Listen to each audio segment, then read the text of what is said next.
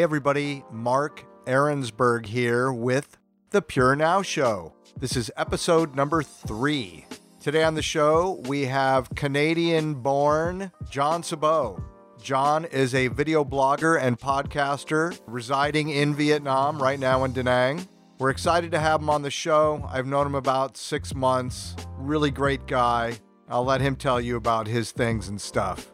Here we go. This is John Sabot. John, John, thanks so much for being on the, the Pure Now show. Uh, John is a video blogger. Um, he's been living in Southeast Asia. How long have you been in Southeast Asia now? Well, I've been in Southeast Asia for over two years, and uh, before that, I lived in East Asia for five years. Okay, and and now you have become such a successful video blogger. I believe you have like over 16,000 subscribers. Is that correct? Uh, are you t- if you're talking about the YouTube channel, I think I'm getting close to 27,000 on the YouTube channel, and then I have about 17,000 on Instagram. And uh, you know, it's not a, a big uh, network yet, but it's growing. It's getting there. It, it, the the real tough part when you're talking about YouTube, and it's getting harder all the time. And I'm kind of a little bit anti algorithm in some ways. Like I use tools to find out what people are searching for, but in the end, I really want to do something that I want to do. I don't want to do it just because if I do this video about Ben Thanh Market in Ho Chi Minh City, I'm going to get guaranteed so many views. I want to do stuff that actually opens people's minds up to other things besides the obvious. Do you know what I mean? Because I, I really think that when people travel, and, and you know, this is the kind of content that I've been creating for you know the last eight years is, is that I want them to have a real authentic experience, not just a tourist experience. And in order to do that, you have to sort of branch out and, and do things that are kind of a little bit off the beaten path. And then the problem with that is is that the way a YouTube algorithm works is it, it's it's going to share out things that other people have already seen or are looking for. So if you do something new, it becomes a lot more hard to sort of share that out. But um, but yeah, anyway, so that's so. I mean, it, the the hardest part with YouTube, I think, is you know you get past the ten thousand subscribers, and you know you have to have the views to go with it. It's not just about subscribers. You know, that's a it's kind of like the social value, right? But but I think you know you get past ten, and then you get past twenty, and then once you get past twenty, then you know I think the the, the growth becomes quicker. It seems like that, anyways. Yeah. Well, you've had an interesting journey. I mean, you know, video blogging, of course, is a relatively new uh, digital communication expression. Um, but you came from traditional uh, broadcast radio in Canada in, yeah. uh, way back in the day. And uh, I mean, which means I'm old. I think we're around the same old. But right. I, I, think for you, uh, you had some kind of a uh, an experience going into high school whereby you were exposed to this new kind of thing. I think you, you had mentioned to me that uh, there was a uh, high school radio station that was fully equipped with gear and and one of your instructors or whoever was running the radio station brought you in there and it just kind of blew up your head. I mean, this was the beginning of, of an entirely an, an entirely new life for you. And uh, and can you tell us a little bit about your discovery of radio, you falling in love with it, and and how you so much embraced it that it, it became your professional career for a certain amount of time. Well, yeah, I mean, I I kind of just fell into it, and I was really wanting to be a recording engineer. That was kind of my goal when I went into high school, and I'd heard that if your high school had a high school radio station or radio club, that you should join it because if you do and you have that sort of experience, it always helps you, you know, get your foot in the door at a recording uh, studio or production house or something like that. So I started doing it, and I just immediately, you know, fell in love with it, and and I was doing, I was, you know, spending all my time outside of my classes at the radio station. I became the general manager of the radio station, and you know, doing things to raise money to get better equipment. And then, you know, a friend of mine was working in professional radio, and while I was still in high school, uh, he helped me get a job in professional radio, working at a radio station, and and I was like 17 years old, and I was working, and within a couple months or so, I was doing a little bit of on-air stuff with them, just minor stuff, but some on-air stuff. And then it just kind of went from there. I just kind, I, I did go to college for a little while, but I didn't finish the course. I, you know, there was things in my life that happened, and then I got an opportunity that was not super far away from home. Um, and I took that, and um, I kind of just never looked back. And I, I, did it for over a decade, and I got TV experience as well. I did live TV, I did some video shows, and um, and then I taught broadcasting for a couple years, and then uh, I left the business for a certain amount of time, and and did, did a, a, sales career, and then I did kind of a 360, and uh, came all the way back to media again as a uh, as a manager, as a senior executive. Uh, so it was kind of a nice way to finish off my media career is is kind of going right back and and really it was the radio station that I started at. I went back to be the general sales manager and then that's how I finished out my professional traditional media career in Canada. But then something happened. Clearly, uh, you changed the entire trajectory of your life, uh, not just professionally, but uh, where you want to be. Which uh, you know you don't see a lot of that. Maybe we're seeing more and more of that these days because people want something different, and, and if you want something different, you have to leave wherever you are. And um, I know that you had to come to some terms with your life and make some decisions and uh, why don't you tell us about how that all transpired? Yeah, I, I mean, I, uh, you know, I, I, mean, I've seen this story before. It's, I'm not the first one to, you know, write this story about how somebody was in the corporate world and they weren't really satisfied. They climbed the ladder and kind of got to the peak of where they wanted to be and found out that you know it wasn't all that it was supposed to be or cracked up to be. I mean, the money was there, and I was able to do some amazing trips. I was single, so I didn't have, you know, any responsibilities. All I had to worry about was myself. And I traveled to Africa. I climbed Mount Kilimanjaro. I went on a safari. Um, I went to Ecuador. I did some mountain climbing there. I uh, went to the Galapagos Islands. Um, I went to Bali. Um, I did some just amazing trips, but one trip that really stands out was my trip to Tibet, and um, it was just really life changing. I went to Everest Base Camp in, on, on the Tibet side of uh, Mount Everest, uh, or Chomolungma as they call it in Tibet. And uh, then I went to Mount Kailash in western Tibet, very remote place. Uh, and it's a very spiritual place where Hindus, Buddhists, Jains, uh, go and um, circumambulate. They do a, a, a, walk around. You're not allowed to actually climb the mountain. It's not permitted. It's forbidden. What was the word you just used? Circum what? Circumambulation.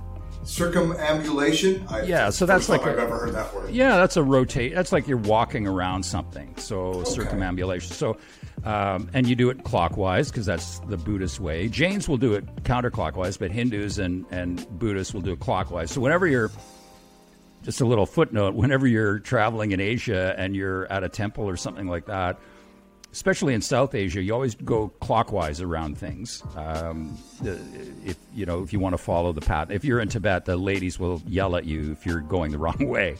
So uh, you do this. You do. A, uh, it, it, takes three days normally to walk around the whole mountain. So and I hired a guide and that, and we we did that and. Uh, and uh, apparently, if you do it, you wipe out your sins for a lifetime if you oh. uh, do that walk.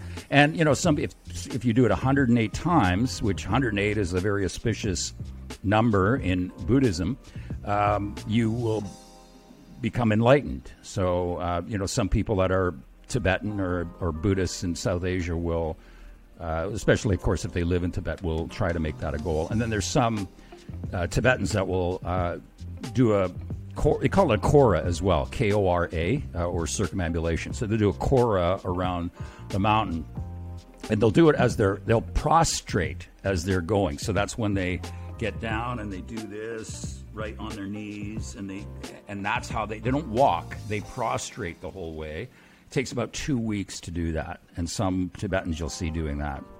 Did you do So- that? No, I didn't. No, no, I didn't. I just we did it in two days. We we uh, I, the, the facilities. We didn't camp. We uh, used the the uh, the guest houses that were there. They're not the greatest guest houses, so um, you know, rather than staying in kind of a real kind of smelly, crappy guest house on the second night, we agreed to just walk the whole thing, and then we ended up getting back to the start at about six or six thirty night. It was a long day, but it was it was worth it to do that.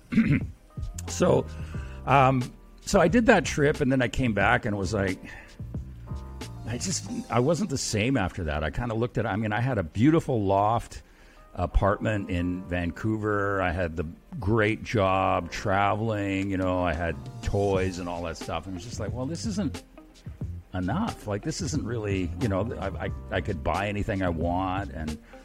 So it's it's the same story that a lot of people tell. It's no different, but I guess the difference was is that I did actually act on my intuition or my feeling a couple of years later when I was downsized and had the um, you know it, the position of either having to try to find another job doing what I was doing, which was pretty much impossible at the time because you know traditional media is is a sunset business. It's it's uh, it's slowly and slowly being you know, it's slowly, slowly deteriorating, right? So, I mean, there's less and less people working in it because there's just less and less revenue. The revenue is being shifted over to new media, to like Facebook or Instagram or, or YouTube or wherever. So, a lot of those traditional media um, places that used to just be like basically licenses to print money just are not in the same position that they once were. So, I mean, when that happens, I mean, the, a lot of these companies are publicly traded companies, and uh, they have to make cuts in order to keep showing profits to the shareholders. And I was one of those cuts. So, I thought, well, I mean, if I'm going to spend the rest of my life just like if I wanted to stay in that business, and I really didn't want to do any other type of job like that. Uh, I mean, outside of that business, um, that I would just be like struggling for years, you know, just just trying to keep afloat. And and you know, now with COVID, I mean, I talk to people, you know, back home and in the states, and I mean, it's just it's gotten worse, and and you know, and these jobs that are getting cut are just not going to come back. So I was just left with the okay, well, what do you want to do? What do you really want to do? And you know, I mean, a lot of people talk about it. I guess they don't act on it, you know. And I mean, I know you did, and and and uh, and I just decided to take a chance and and and take a dive in. And and I'd been to uh, Taiwan before, and I felt really safe there. And I thought, well, that'd be a good place for me to start. And I use that as a base, and I'll travel around, and uh, and and that's kind of how it all came together.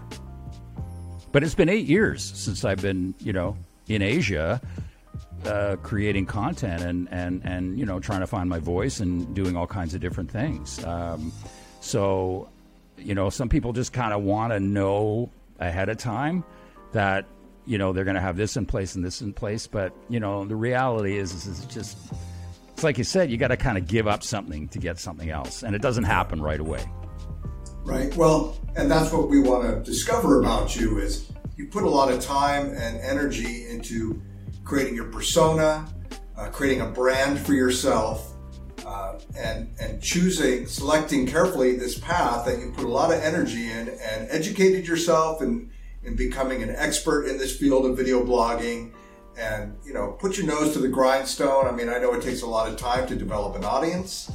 Um, and and to come up with original content content that you want to create like you said before not living and dying by an algorithm but literally coming up with things that you want to do that you want to present in your own way have that essence of john sabot uh, and and you've you've achieved that and I love what you produce, and your videos are really engaging and informative. Thank you. And you're an engaging guy. I mean, what are you like six six?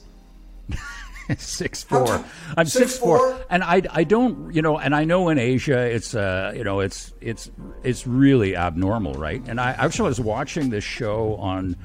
Uh, it was a Vice actually documentary on uh, um, these uh, this this group of people, including Dennis Rodman, that had gone to North Korea to do kind of a basketball exhibition, and they met. And I, I the, his his name slips my mind right now, but he's uh, he was born in 1967. He was a very huge North Korean basketball star, and he is so tall. And I saw him walking through the arena, and he was coming through, and he everybody around him was like just miniature, and he was seven and a half feet. So I, I looked at him and I thought, you know what? I guess that's how people see me because you know I'm probably about a foot and a half or a foot taller than the average person here. So I guess, you know, and it's just kind of like I look at him and go, oh my God, you know, if I saw him, I'd be like, whoa. And, and, uh, you know, I, I mean, it, it, yeah, I mean, I'm six foot four. Yeah, I'm but I, but I, I try to, you know, the thing is like, I mean, I could be, when I was younger, I mean, uh, you know, I, I learned that, you know, I, wanted to be approachable, and, and I was a manager too. So you can't, you have to be approachable, right? In in management. So I'm kind of like one of the type of people that kind of almost like, I mean, I'm quite friendly and open because I know that I could be intimidating to people just because of the height, not because I'm built like really big or anything like that, or I look mean or anything, but just that, you know, a, a taller person can be kind of intimidating. So I try to so maybe that's where kind of the personality comes out is I just kind of oh, I don't know overdo it, but I, I try to compensate for my height. Well, you are super friendly, and you're in a in a part of the world where everybody is my size. I mean, uh, we look like the movie Twins with uh, Schwarzenegger yeah, well, and uh, maybe not quite, but yeah, maybe not quite. But no, yeah. it's more extreme because clearly you are just yeah. a super tall guy, and I'm a pretty small guy, but. I'm interested too in how that has affected your video blogging since you've spent all this time in Asia. You you certainly stand out like a sore thumb. Uh, has that been advantageous uh, in any way, or has has it been uh, detrimental to your ability to be able to do what you want to do in a uh, world of tiny people? well, I don't. I think I'm, it's I'm, it's a blessing more than anything. That's how I look at it because it's kind of like an icebreaker for me. Because if I was just an average height walking through a place here, uh, you know, you will get a little more attention if you're a foreigner, depending on what type of market you're in. You'll, you know, the Vietnamese people and, and most people in Southeast Asia are quite friendly, and in the hosp- and South Asia as well, I, I should say, and East Asia, very friendly to foreigners, and the hospitality is very good. So you're usually treated pretty well in most places. I know which places to go where I'm not going to get as much attention as other places. But I usually, it's kind of an icebreaker. I mean, I have to be, you know, there's some days where I'll be, okay, I don't want to hear another person say you're tall. And they say gao in Vietnam, or Vietnamese that, is gao. That means and tall? Yeah, yeah, that means tall, gao. And in, in uh, Taiwan or in China, it's. Um, uh, Wohan, yeah, it's almost the same, Gao, and I would say Wohan Gao. I'd hear people talking behind me. You know, you learn the words so that you kind of know what people are saying. And uh, no, I, I, I mean, I, I, haven't. You know what? I need a. Uh, I, I still want to have for some of my videos a, a, camera person so that I can sort of be a little more engaging with the camera and the, my surroundings with the people around me. So I haven't really exploited that as much as I could yet, but I, it's something in my mind that I will do. And then I'll just tell you also, like uh, were talking about the uh, algorithm here. I need smaller ears. Um, the uh, yeah the. Um, You're listening to the Pure Now Show, a creative podcast for creatives, presented by Balance. The thing is, like honestly, I know Mark. I know how to be, and I, I, I mean, I can tell anybody here on you, uh, you know, if they want to start a YouTube channel how to be successful really quickly and uh, if you're a foreigner in a foreign country. And you adopt that country and uh, and you uh, you either speak the language or you caption your your uh, dialogue in the local language but you do it professionally not with Google Translate. You have to do it professionally or you have to have a a partner or person that will do the proper translation for you whether you're in Vietnam or Thailand or uh, Taiwan so if you do that and you embrace the country and people see that you love the country and they can see what you're saying, like either you're speaking the language or you're captioning it, you'll be completely successful. That's all you need to do on YouTube. But I don't want to limit myself to one place. I don't want to be a, uh, like a YouTube star in Taiwan or Vietnam. I mean, I, am casting a wider net. It takes longer, and um, you know, and you know, maybe it happens, maybe it doesn't, but but that was kind of my goal when I was doing this. There's a lot of people that are really successful.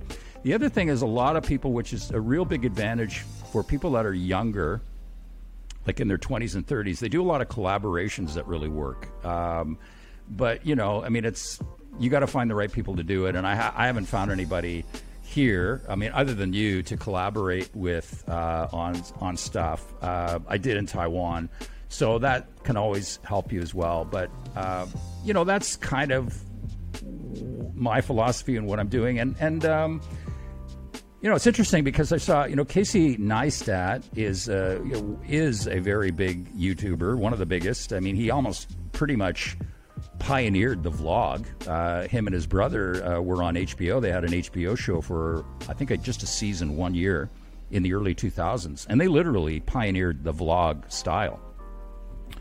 And, but it didn't last. But, anyways, his brother, I, I saw his brother um, doing a, a, a, vlog recently, and he was talking about how when he was growing up, and he was probably our age, maybe just a little bit younger, that you know this is all a mystery to everybody. You know, creating stuff like if you saw like David Lynch or David Mamet or Martin Scorsese or somebody like that, you just assume that they were brilliant to begin with. They were geniuses, and they it just came to them, and then you know. But as we started getting more information, and you see all these teaching you know online tutorials and classes you can take now, and they st- start sharing their story. You you realize, which I thought was a good point that he made, was that these guys, you know, it didn't come easy to these guys. Like they worked really hard, and for some of them, it took ten years to develop their voice or their style. And then once they did, they kind of hit the right note uh, it happens. So you know, for people that want to do this type of thing, you know, you got to be able to put the time in. You know, don't you? Don't you agree? Like,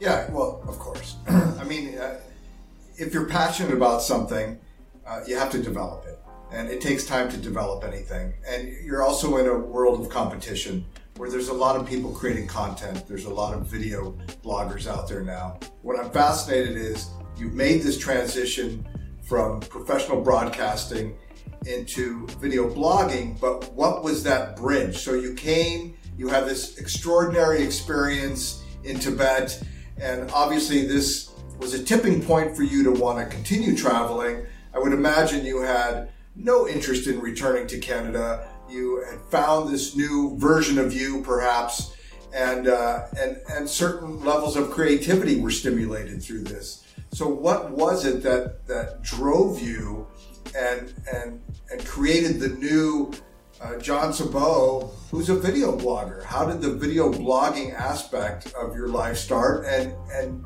because you've spent so much time at it, you now earn a living doing what you love, which of yeah. course is the ultimate success of any human being, is generating revenue to live in a way that you want to live through your own creation. And I think a lot of people would like to know how you do that because it's the dream of every person to make money doing what they want to do, not doing what they have to do. You have to be prepared not to make much, if anything, for a while. Um, I know that's hard for a lot of people to, to grasp. And I think that's why a lot of people don't sort of go after their their passion or whatever. And I kind of approached it kind of like the radio career as well, where I didn't I didn't have to worry about money at first because I was living at home, but I, I did have you know some savings and things to keep me going, and and then eventually, like little by little, uh, you know, it, it it starts to happen. But I guess the the the transition. I had this vision when I was on that Tibet trip. I was in Kathmandu on the last part of my trip, the last four days and I just loved it. I didn't really do a lot of research about Nepal. Since since then, I've been to Nepal seven. I've been to Nepal eight times in the last ten years. It's one of my favorite places in the world. It's magical, and and I had this vision when I was there, of. I, I, I said to my friend, I remember, and he was the one that kind of helped me sort of make the, the big move because he had the he knew how to do websites and stuff, and he created my first website for me. And I said, you know, it would be really cool to like not just be here in a place like this for four days, but actually live in a place like this for a couple of months and really like get to know the culture and just the everyday going to coffee every day at the, the, different places and and just really feeling like you're a part of the place. I had that vision. That it would be if i could do a job like where i could you know work remotely or do something like that. And he said you could do it. And then he started laying out different things. And I, you know i have a, a radio career. Now while i was in this last part of my career, I was also doing a lot of on air stuff. So that was also something that kind of, you know, brought back my love of broadcasting. You know, I was, you know, I have a pretty good voice, and and uh, you know, I'd been voicing, narrating, and doing commercials for years, and it was, you know, once you do it after ten years, you can pretty much. You don't have to think a lot. You, you can pretty much do it if you anything you do. You, if you keep repeating it and doing the same thing over and over again, um, and I worked with really good people on top of that. You can do it. So when I came back as an executive in radio, I mean, within a couple of weeks, they had me upstairs voicing commercials. I be, you know, I did a lot of commercial voicing, the programming also. I mean, they wanted me to do a radio show as well, like a weekend show, but I didn't want to give up my weekends. And um, but what I did do, which was a lot of fun, was I incorporated into my trips was uh, was broadcasting. So the program director suggested when I went to Kilimanjaro that I take a satellite phone with me and maybe do a fundraiser, and then I could call in live reports from Kilimanjaro as I was climbing Kilimanjaro. And I thought, well, that's great. And I, I did it. I did pre interviews. I was on local TV and promoted it. And I did that, and I was just, I, I just started having these visions about, well, geez, I would just love to do this all the time, this kind of stuff. Like, I, I this is what I really love. This is my first love, always was.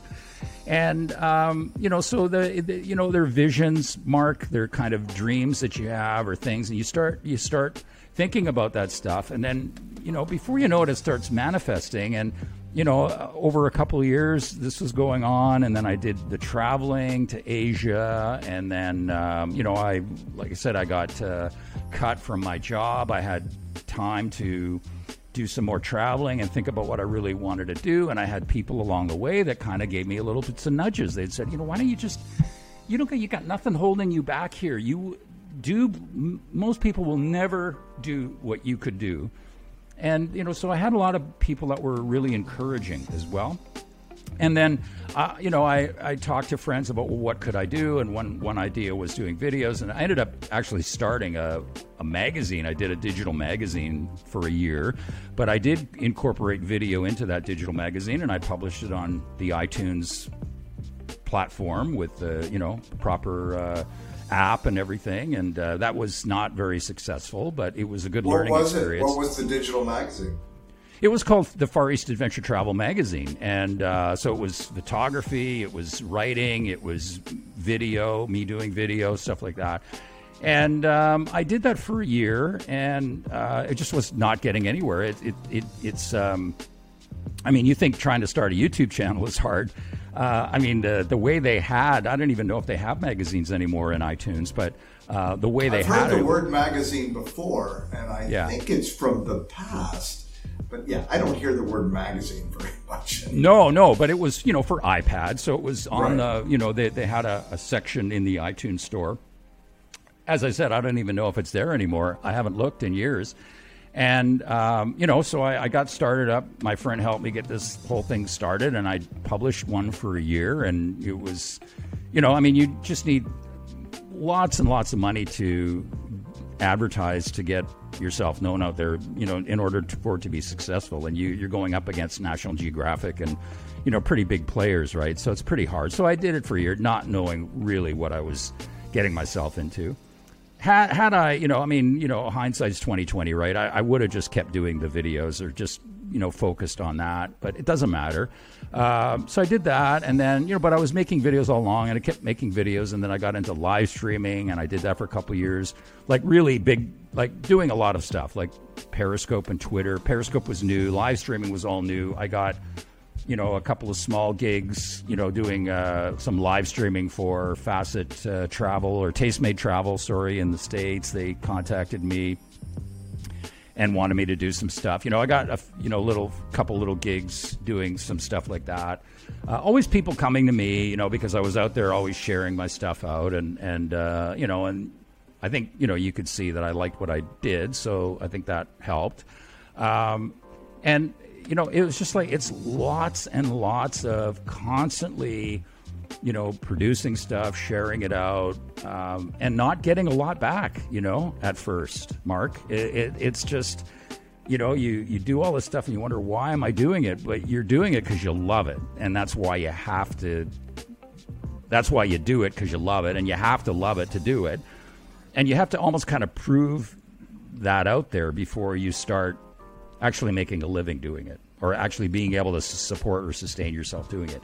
And uh, and then you know I've had other jobs that have kind of helped me keep going. I mean, I uh, a couple of years I was making videos for a, a Korean pro- production company, 360 videos, which I mean may come back, may not. I don't know. Again, it was a COVID affected. Uh, thing. I was doing some training, uh, uh, video training for some travel guides as well, like things to help sustain me while I was still, you know, making my videos and stuff like that. So it's that sort of um, not knowing what the future is that you have to be comfortable with. Yeah, and I think that's where people are sort of pre programmed to think that they need to generate a certain amount of revenue to achieve a certain status, uh, to live a certain level of comfort. Also, people, their lives, people don't know about reducing the size of their lives so they can increase the quality. I think you and I have discovered this that because we are passionate about being creative professionals um, and not always monetized in a way that can feed us, we both reduce the size of our lives in order to accommodate our passions. And I don't think that um, a lot of people understand that correlation between letting go of a lot of material so you can have more time and and less responsibility, quite frankly, uh, monetary uh, responsibility, so you can do the things that you love. Now, this is not obviously a recipe for everybody. People have families. There's all kinds of different sure. types of people living different types of ways, but that's been my experience. I think it's been your experience is that by reducing our lives to a very manageable uh, place whereby we don't have a lot of intangibles. There's not a lot of things that are weighing us down. Of course, you and I chose to leave uh, our mother countries and come to a place that's super affordable. And, right. and that, of course, is very helpful in allowing us to explore more of our creativity by not having the financial burden of life in many ways, where we feel that we're forced to go to an office and we have to abandon our dreams um, I think more and more people are figuring that out. I'm hoping that COVID actually helps the young people of today and tomorrow to reassess what's important and that if they are passionate and creative, which everybody is, of course, just because you don't get the opportunity or don't create the opportunity to exercise and and delve into your creativity doesn't mean it's not there. I think most people are a little confused. They say, I'm not an artist. I'm not. Everybody is, of course. Uh, it's just a matter of what do you flush out? What do you choose? What do you discover about yourself that you are passionate about, that you decide to spend the time with that is not based on monetary return, that you're willing to sacrifice even some aspects of the physical life in order to have the time and the energy and the freedom to do what you really like, which is what you've done and that transition from your corporate life um, and deciding that this is not how you want to spend the rest of your days uh, somehow fueled you through also uh, the inspiration of your trips abroad. Um, what I'm interested in too, which I'm sure our audience is, is you decided to become a full-time video blogger essentially, and and and really dive into it wholeheartedly, regardless of whatever return on your investment of time was going to bring. How did you get from, I mean, of course, I would imagine you didn't come to Asia starving. You didn't come here with nothing. No. I mean, you were no. fortunate that you could come equipped to do this discovery and indulge yourself a bit. Uh, but not everybody has that benefit of you know leaving the golden parachute and and coming with cash in their pockets. Some people are starting from scratch when they got here. And uh, although you didn't do that, you still had to find your path. You still had to figure out how to monetize yourself so you can live because you, you were not on an endless supply of cash. Uh, but now that you make a living via Google monthly, where uh, based on your lifestyle, what you've chosen as a lifestyle in Asia, and the reduction in your size of your life, you now can live uh, pretty decently and but you you had to do a lot of work to get here. It didn't just come. Uh, like you mentioned, all these top-notch directors of Scorsese and Mamet. These guys started like everybody else, with the dream, with passion, uh, with goals, but they had to work their way up to making themselves and, and doing that work to achieve not an end result, but a result where they can continue doing what they do and uh, and live. And that's really it. How do you combine those two things? Your passion and and being able to live. Well, yeah, I did have you know some. Obviously, I had some money to make it easy for me to, you know, but that wasn't going to, I couldn't do that forever. And I knew that. So that at some point you have to, you know, do something that can sustain yourself. But what if you do if you don't have that? Well, I mean, I, am also a podcaster, Mark. I have a couple of podcasts. The video podcast is pretty much the content from my YouTube channel, but I do an audio podcast as well. I've been doing it for five, six years now. And uh, some of the things I, I, talk about on the podcast are, uh, which I need to have you on. I need to be talking to you on my regular podcast. We need to do, we, we yeah, that would be great.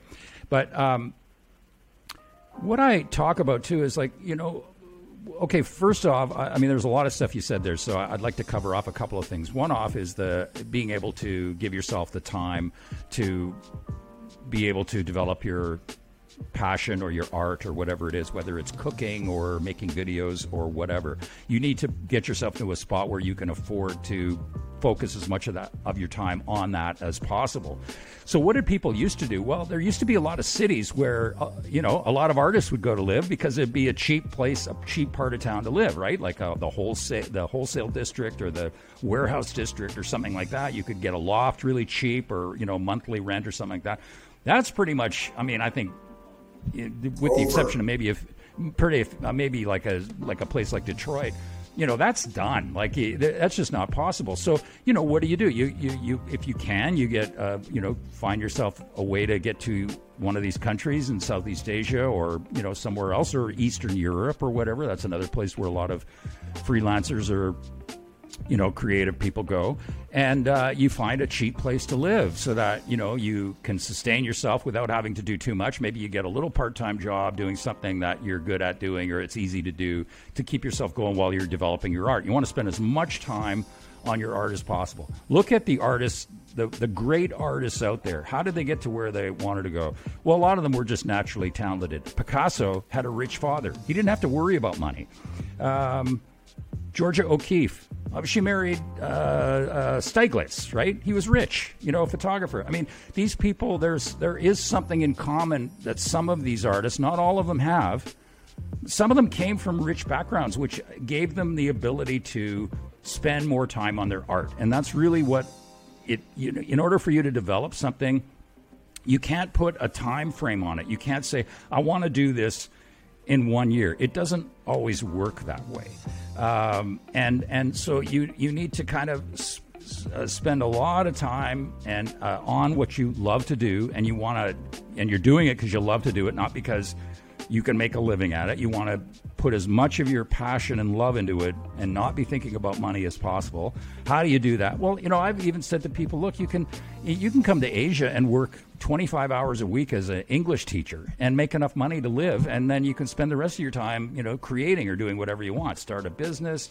You know, there's there's all kinds of things that people there's ways, you know, you you, you don't want to just say, "Well, I don't have the money." I, you know, John, you know, he's rich executive, he had all that money, he could just take off and do whatever he want. Well, you know, it doesn't last forever, and uh, and I know not everybody can do that, but there are things. Don't you know? I would say don't let money alone get in the way of following your dream.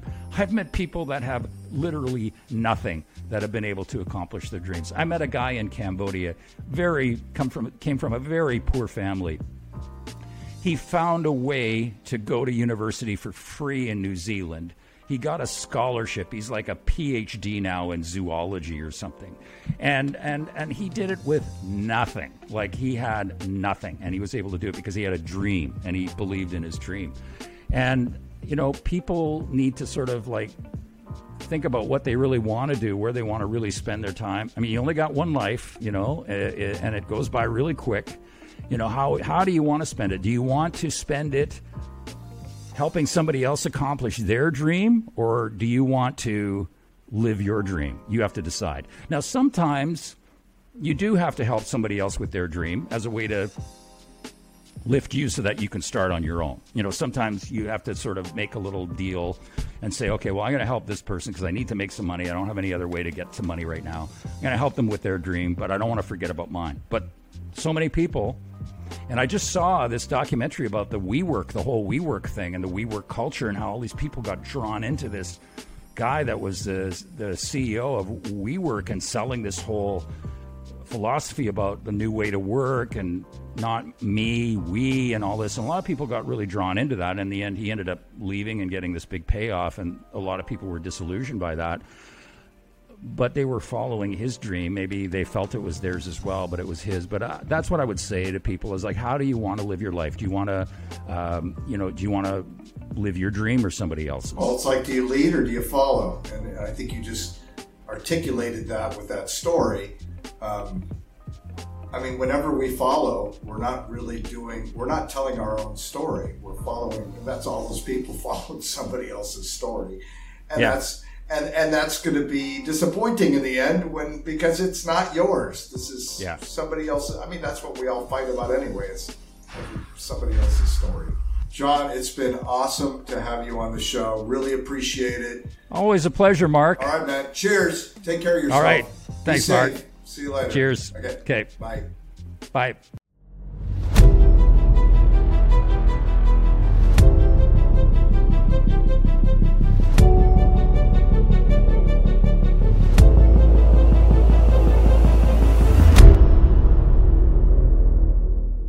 If you enjoyed the Pure Now show, you can check out more episodes at balancestudio.tv or anywhere fine podcasts are broadcast. Pure Now is produced and engineered by Hai Ha Dang. Thanks so much for watching.